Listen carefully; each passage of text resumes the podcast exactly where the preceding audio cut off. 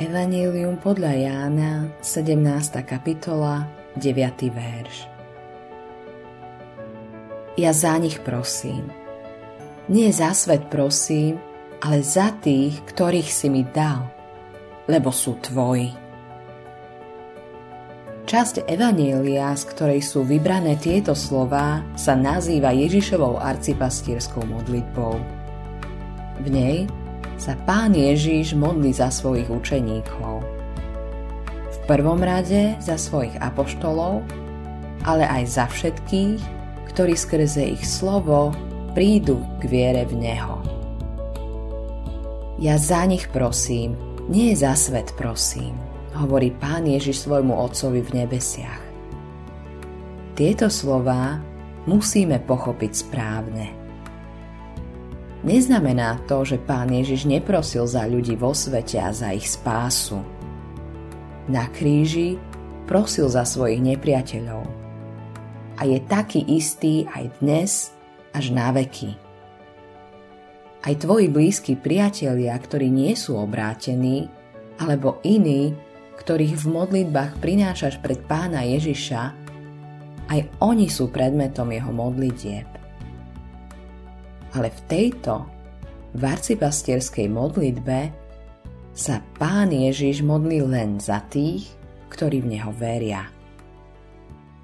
O nás, ktorí v neho veríme, hovorí, že patríme Bohu. Sme Božím vlastníctvom pretože patríme pánovi Ježišovi.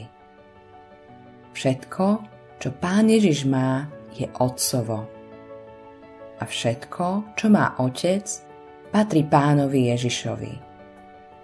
Nedokážeme pochopiť hĺbku týchto slov. Sú oveľa hĺbšie, ako môžeme pochopiť a nie to ešte vysloviť.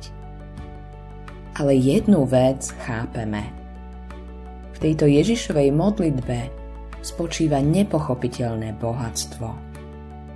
Pán Ježiš sa modlí tak, že ho učeníci môžu počuť.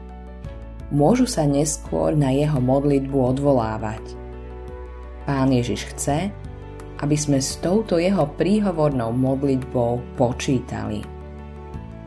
Keď Boží syn zaujal svoje miesto po otcovej pravici, pokračuje v modlitbách za tých, ktorí v Neho veria. Preto aj môže dokonale spasiť tých, čo skrze Neho pristupujú k Bohu, keďže vždy žije, aby sa prihováral za nich.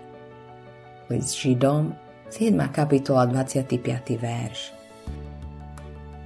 To isté sa hovorí aj v liste Apoštola Pavla Rímským v 8. kapitole 34. verši. Kristus sa aj prihovára za nás. Je to Boží úmysel, aby si podľa toho žil. Autorom tohto zamyslenia je Eivin Andersen.